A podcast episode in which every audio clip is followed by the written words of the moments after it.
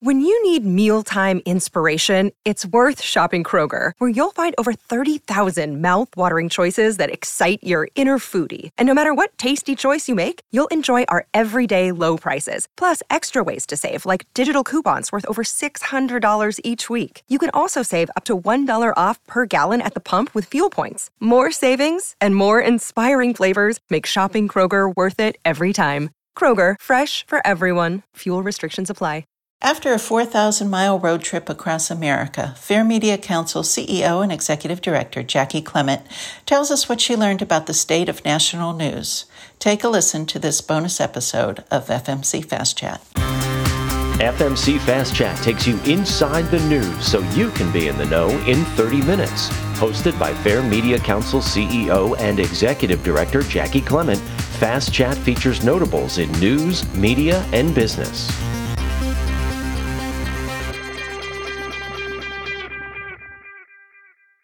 Henry Schein is pleased to support Fast Chat and its outstanding contributions to inform and inspire consumers while sparking important and positive change through its award winning conversations. After a 4,000 mile drive across the country and back this July, here's what I learned about the state of news. If there is a national conversation taking place in America today, no one knows it's happening. The national news bubble, driven by news produced out of New York, burst somewhere just west of Toledo, Ohio. Why that is, I don't know.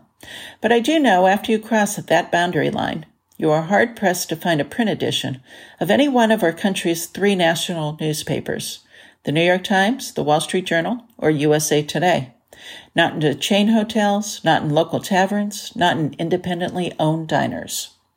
The standard theory would be that the internet has usurped the need for printed news but if that is the case, then why wasn't the talk inside these places where people gather reflective of what was in the headlines? Those January 6 committee hearings that have engulfed the time and attention of our mainstream national news outlets, it's as if the topic happened on another planet because here in the middle of the country, no one is paying it any mind at all. Moving from newspapers to television, What's playing on TVs and eating and drinking establishments is sports and weather, not news. You won't find CNN here. You won't find Fox News Channel either. Because here in the middle of the country, what passes for television news is relegated to game scores and tornado warnings. Now that brings us to radio. Last but not least. On the contrary, if you're in the car for days on end, and according to Travel and Leisure, 2022 is the year of the American road trip. Radio becomes your connection to the world. Up and down the AM and FM dial, what fills the airwaves overwhelmingly is country music, religion, and conservative talk radio. In many ways, if you listen to one of these talk shows, you know what the others are saying. The talking points and the points of view are all the same. Sometimes it gets a little scary. Yet it's always a reminder of how radio has strayed from its original purpose. Perhaps the most pointed and direct messenger of conservative talk is Dennis Prager, who is reputedly something of an internet sensation too. On this particular day's show, he tells listeners not to trust education, not to trust medicine, and not to trust the government. His view on guns is clear, concise, and repeated throughout the show, he says believing government will take care of you makes you a nobody. He goes on to say that carrying a gun is what makes you a somebody. Hours of conservative talk fill the radio waves in the mornings. In the afternoons, there's only a few minutes of news briefs, usually from NPR and sometimes from ABC News. But that's all you'll find. Those few minutes of news prove no match for hours of talk. Crops, cattle, and wind farms commingle peacefully as far as the eye can see.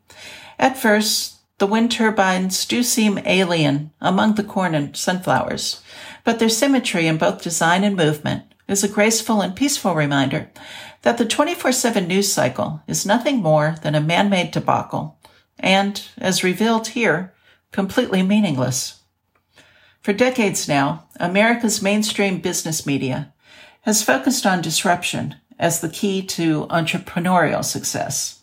Here in Nebraska, where the horizon is all about green crops meeting up with the blue sky, the landscape remembers that the spirit of America isn't birthed from the need to disrupt.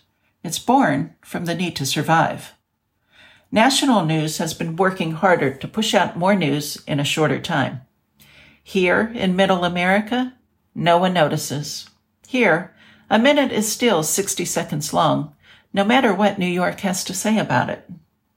The tone of the national conversation playing out in mainstream news sources is an attempt to wake up and engage a nation. It's shrill, alarmist, and disconcerting. Here's a note to newsrooms. Your technique's not working. So how about you tone it down so the rest of us, the few who are still trying to pay you some attention, can remove the earplugs. Americans' lack of attention to national news is the culmination of many things happening over decades to erode the quality of news, from regulatory pullbacks to corporate greed and taking over and diminishing newsrooms. We've now arrived at the place where the lack of quality in national news has become so transparent it can't be unseen. Without quality, the news is irrelevant to the public today.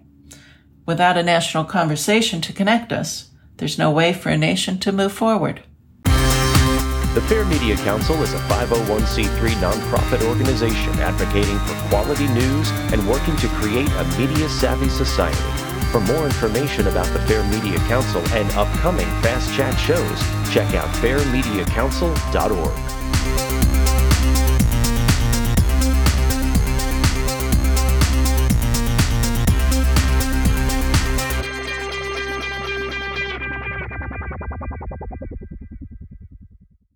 This podcast is a part of the C Suite Radio Network. For more top business podcasts, visit c-suiteradio.com.